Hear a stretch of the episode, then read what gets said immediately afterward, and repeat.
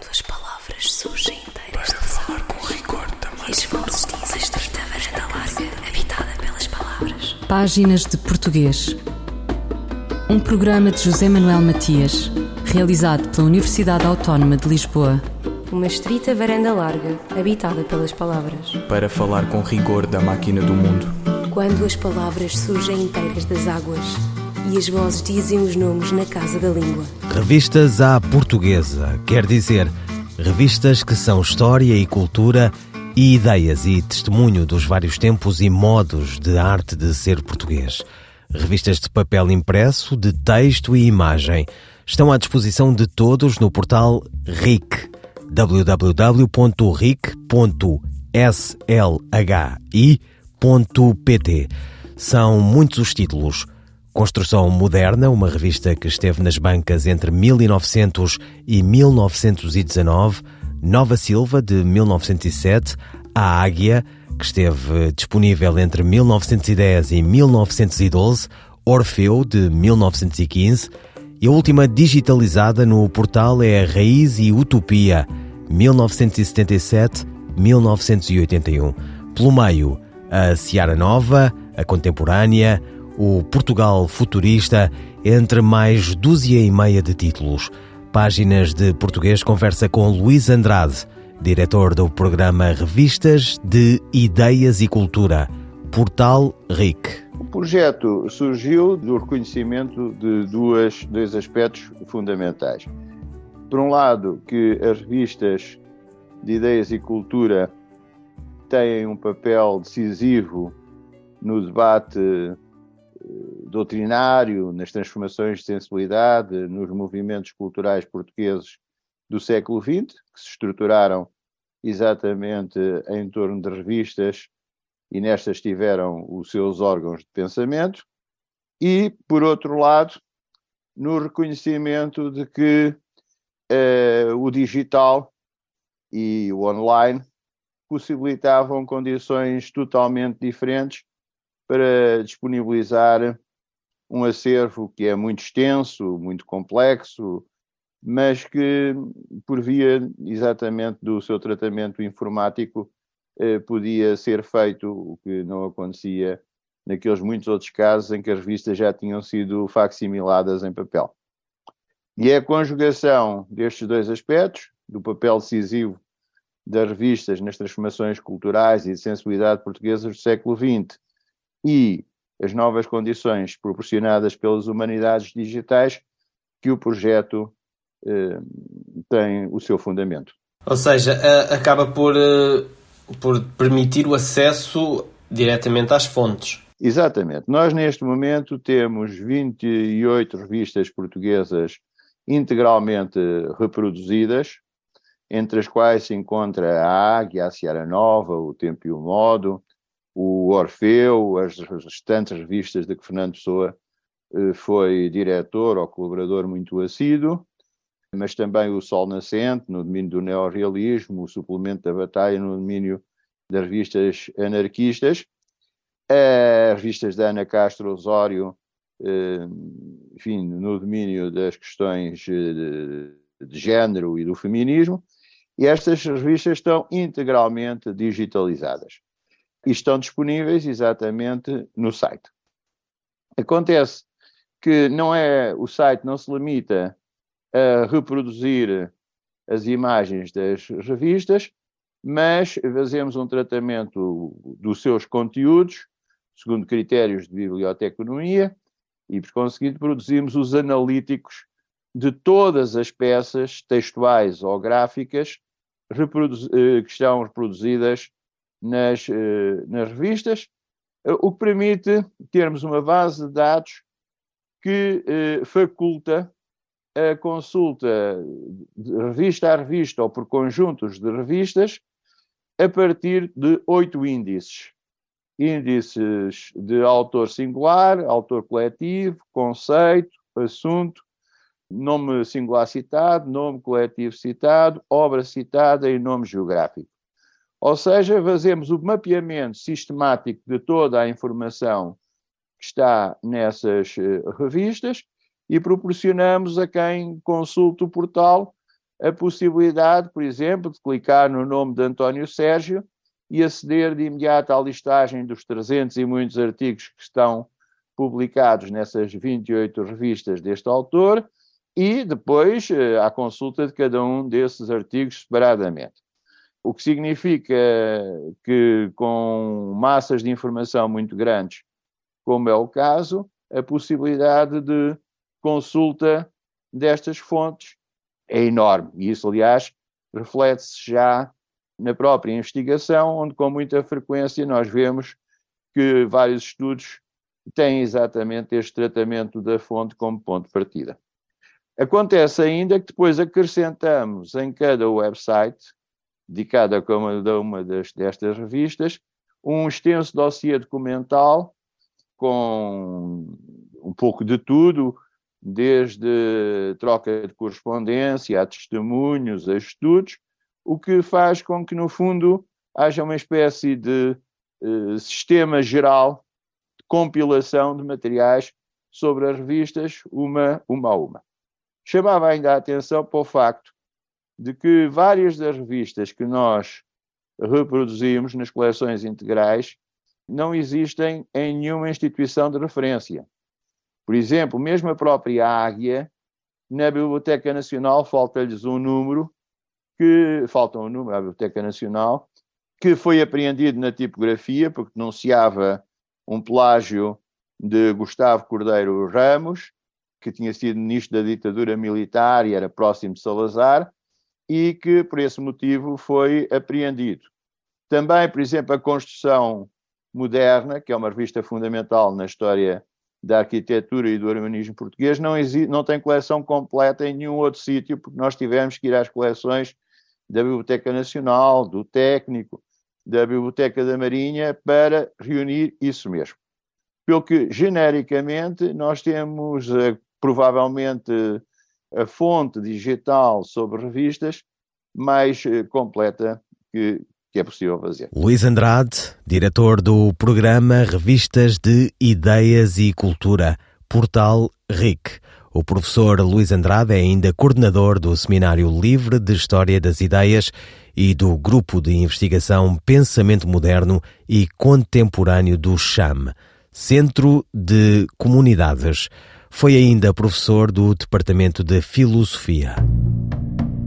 Fulgurações do nosso idioma. Um apontamento da professora brasileira Edleise Mendes. Agora a crónica de Edleise Mendes, esta semana sobre uma aventura, talvez não muito praticada, a de ler o mundo em português. O célebre pedagogo e pensador brasileiro Paulo Freire, em um dos seus livros mais difundidos, A Importância do Ato de Ler, afirma que a leitura do mundo precede a leitura da palavra.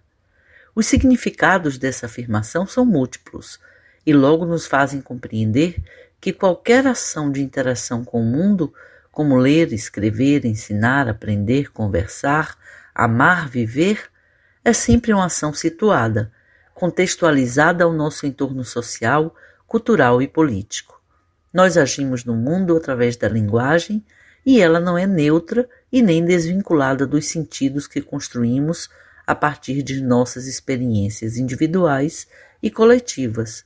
Ler o mundo representa uma atitude libertária e emocionante, que nos prepara para compreender de modo profundo os sentidos de nossa existência e das outras pessoas com as quais interagimos. E nesse exercício de interpretação está a língua que nos traduz, o português. As paisagens linguísticas das cidades são um bom exemplo de como representamos e damos sentido à nossa existência, onde se mesclam cenas, acontecimentos, imagens, textos diversos, revelando variados matizes da alma e da cultura das gentes que ali habitam. Ler nossos espaços de vivência, as paisagens do dia a dia, exige de nós uma grande sensibilidade e capacidades de tradução constantes, em um mundo cada vez mais multilingüe e multicultural. Assim, produzimos significados através do uso de múltiplas linguagens, verbal, visual, sonora, sensorial, todas elas mediadas pelas línguas que falamos, como o português, e pelas culturas que nos abrigam. Por isso, ler o mundo em uma cidade angolana será uma experiência diferente de uma cidade brasileira, portuguesa ou cabo-verdiana, porque as percepções do mundo e os modos como usamos a mesma língua são profundamente marcados pelo que somos, individual e coletivamente. Nesses espaços, o português está ali, pulsando, junto com muitas outras formas de semiose e, inclusive, dialogando com muitas outras línguas. Em pleno século vinte e um, também significamos e lemos o mundo em português nas esferas física e digital, visto que cada vez mais estão imbricadas as vidas online e offline. São, por isso, multidimensionais e multissemióticos os textos que compõem o nosso cotidiano. O texto, compreendido em toda a sua amplitude, não se restringe mais ao texto verbal, ao livro, à revista, à página em papel, mas a variados modos de construção semiótica e de representação, onde a língua se une a uma infinidade de recursos, tantos quantos nos levarem à nossa imaginação e à nossa capacidade de tradução. Edleise Mendes, instruções para se ler o mundo em português.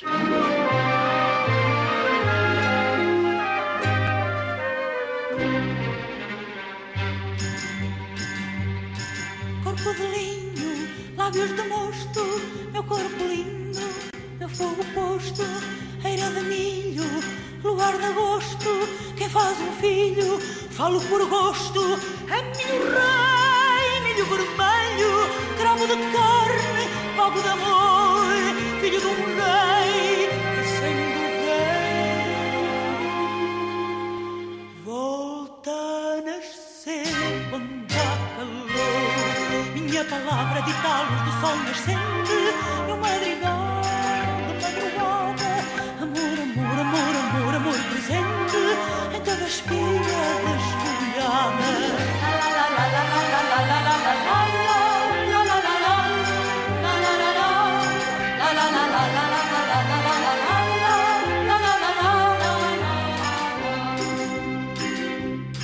Minha raiz de pinho verde no céu azul.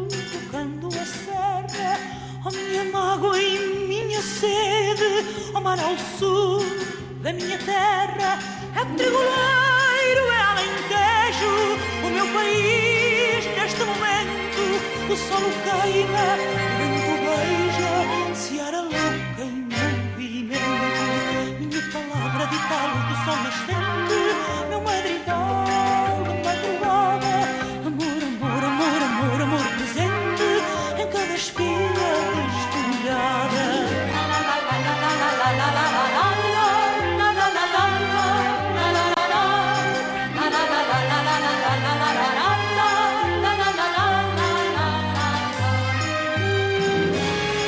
Olhos da amêndoa, cisterna escura, onde se alopelha a desventura, hora escondida, hora encantada, anda perdida, anda encontrada, a minha terra, a minha aventura, casca do norte, amparada, a minha terra, minha longura,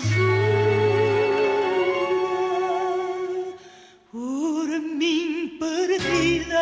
Minha chara, la la la la la la la la la la la la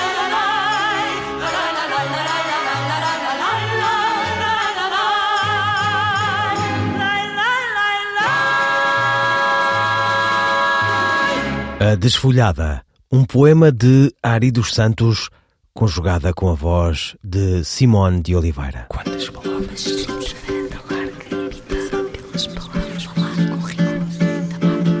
Voltamos à conversa com o professor Luís Andrade, diretor do programa Revistas de Ideias e Cultura Portal R I C, onde estão digitalizadas algumas das principais revistas portuguesas do século vinte. Sobre o Portal R I C, perspectiva-se iniciativa análoga com o Brasil e a possibilidade de agregar também revistas dos PALOP. Luís Andrade.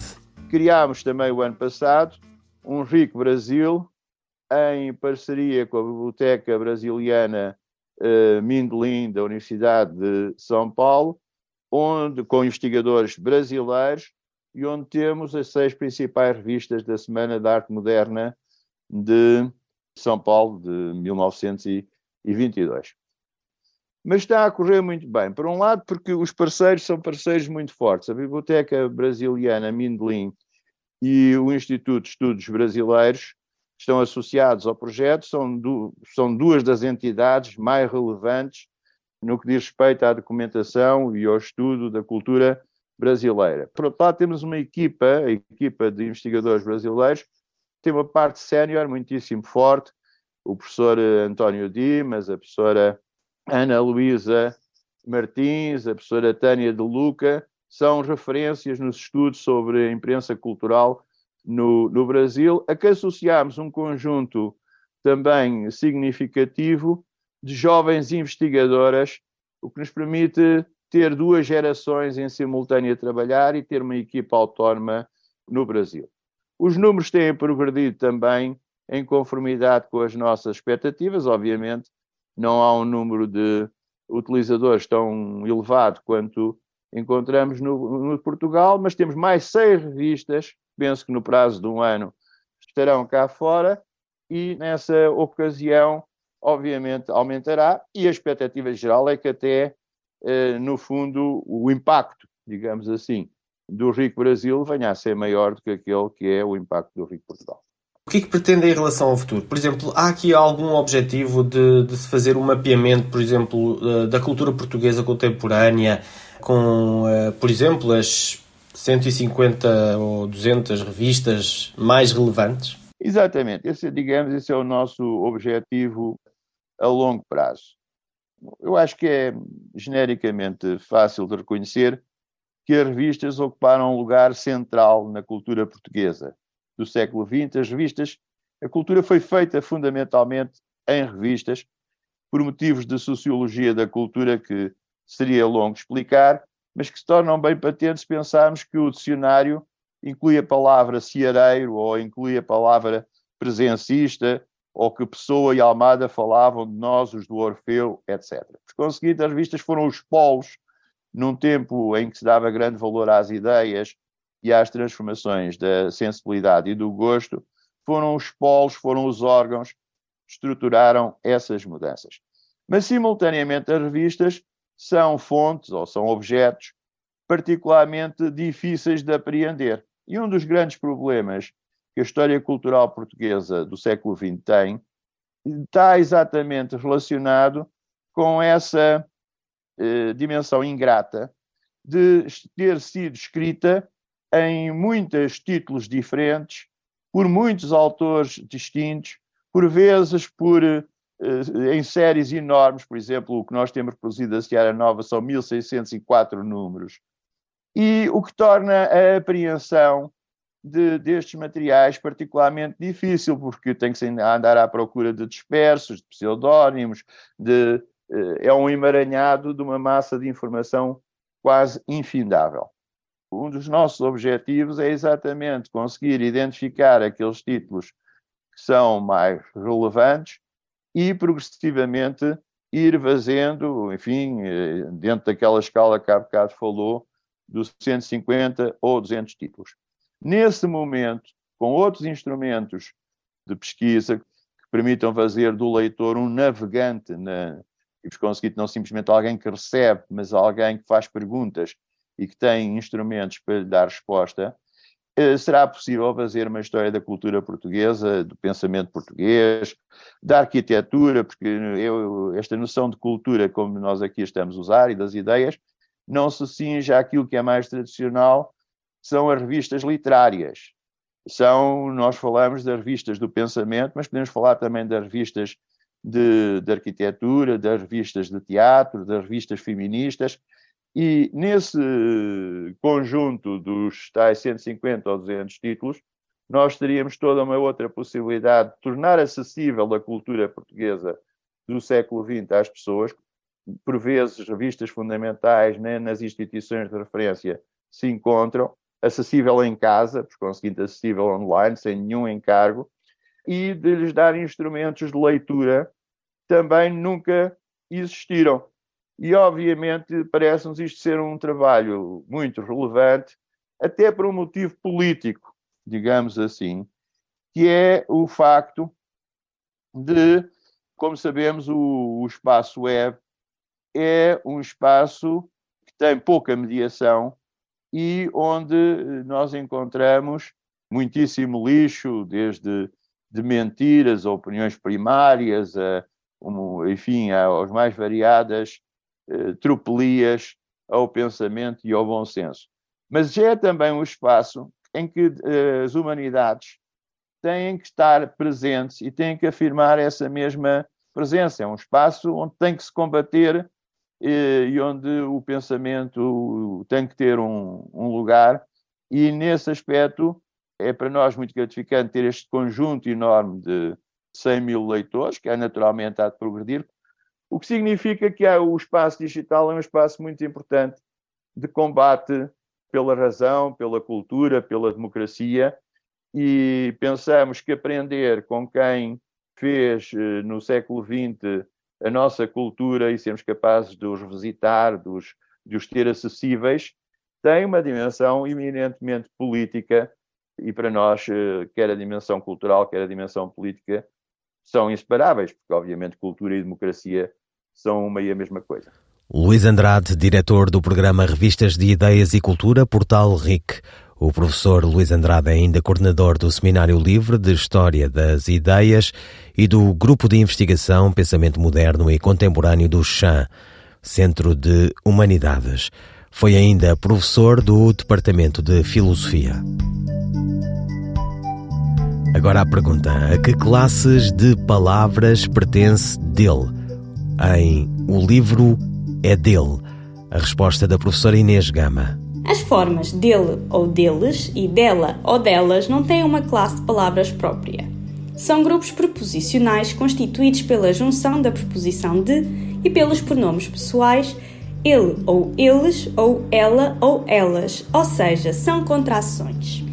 Isto significa que na terceira pessoa canónica os pronomes possessivos como seu ou seus, sua ou suas, são equivalentes a sintagmas preposicionais introduzidos pela preposição seguida do pronome com as formas dele ou deles, dela ou delas. Dizer o seu livro é equivalente a o livro dele. Contudo, o seu livro tanto pode significar o livro dele, ou seja, o livro da pessoa sobre quem se fala, ou o livro do ouvinte, a quem o falante se dirige, o que por vezes gera uma ambiguidade que a forma dele pode ajudar a resolver. Em síntese, as formas dele ou deles e dela ou delas têm valor possessivo, não integram a classe dos pronomes, usam-se para indicar posse por parte dos participantes do discurso. Por isso, dizer o livro dele é equivalente a o livro pertence-lhe. Inês Gama, professora. Eu, El Rei, faço saber aos que este alvará virem que hei por bem me apraz dar licença a Luís de Camões para que possa fazer imprimir nesta cidade de Lisboa uma obra em octava rima chamada Os Lusíadas. Estante Maior, em colaboração com o Plano Nacional de Leitura. Dá-se com os olhos nele e já ninguém estranha. Ele está em toda a parte. Nos tapumes das obras daqueles bancos solícitos e hipócritas que pedem desculpa pelo incómodo e prometem ser breves a devolver aos peões o passeio público, nos painéis publicitários, nas legendas televisivas, nos placares que encimam os andaimes dos edifícios em construção. Está também nas coisas da Câmara. Circula nos autocarros do Porto, de Lisboa e de todas as cidades. Foi escrito a giz nos muros como protesto público, paixão de amor, exercício naif de pintura e caligrafia. Na província, atravessando as ruas, vibra nas faixas que anunciam arraiais, quermesses, eventos desportivos. Não conhecem o erro ortográfico? O maior deles é irreversível. Consiste em não o reconhecermos. Esse irreconhecimento fez dele uma instituição secreta.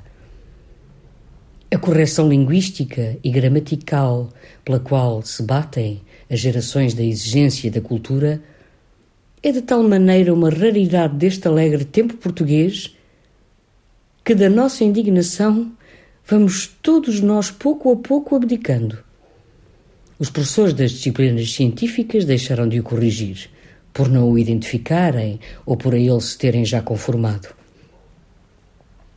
Os das chamadas ciências sociais limitam-se a sublinhá-lo a azul ou amarelo com a timidez de quem não tem autoridade nem voz na matéria. Os docentes de língua materna não sabem que peso atribuir-lhe, nem se devem considerá-lo como argumento ou ónus de avaliação. Vai sendo um castigo e uma temeridade ser-se professor de português. Um texto de João de Melo, lido pela atriz Maria Henrique. Açoriano da ilha de São Miguel, o autor de Gente Feliz com Lágrimas, é um dos nomes da máxima referência na ficção que se escreve em português. A Autópsia de um Mar de Ruínas é de leitura obrigatória para uma imersão no drama humano e político que foi a Guerra Colonial. Uma obra extensa, a de este autor culto, frontal, sensível, sempre na demanda do profundo mar de todos os sentidos, os da condição humana e da consciência literária como uma das suas expressões. Ouviram Páginas de Português, as despedidas de José Manuel Matias, Luís Carlos Patraquim, Miguel Roque Dias e Miguel van der Kellen. Quando as palavras surgem inteiras para falar com rigor também. Esforços dizes de taverna da Águia, habitada pelas palavras. Páginas de Português. Um programa de José Manuel Matias, realizado pela Universidade Autónoma de Lisboa. Uma estrita varanda larga, habitada pelas palavras. Para falar com rigor da máquina do mundo. Quando as palavras surgem inteiras das águas e as vozes dizem os nomes na casa da língua.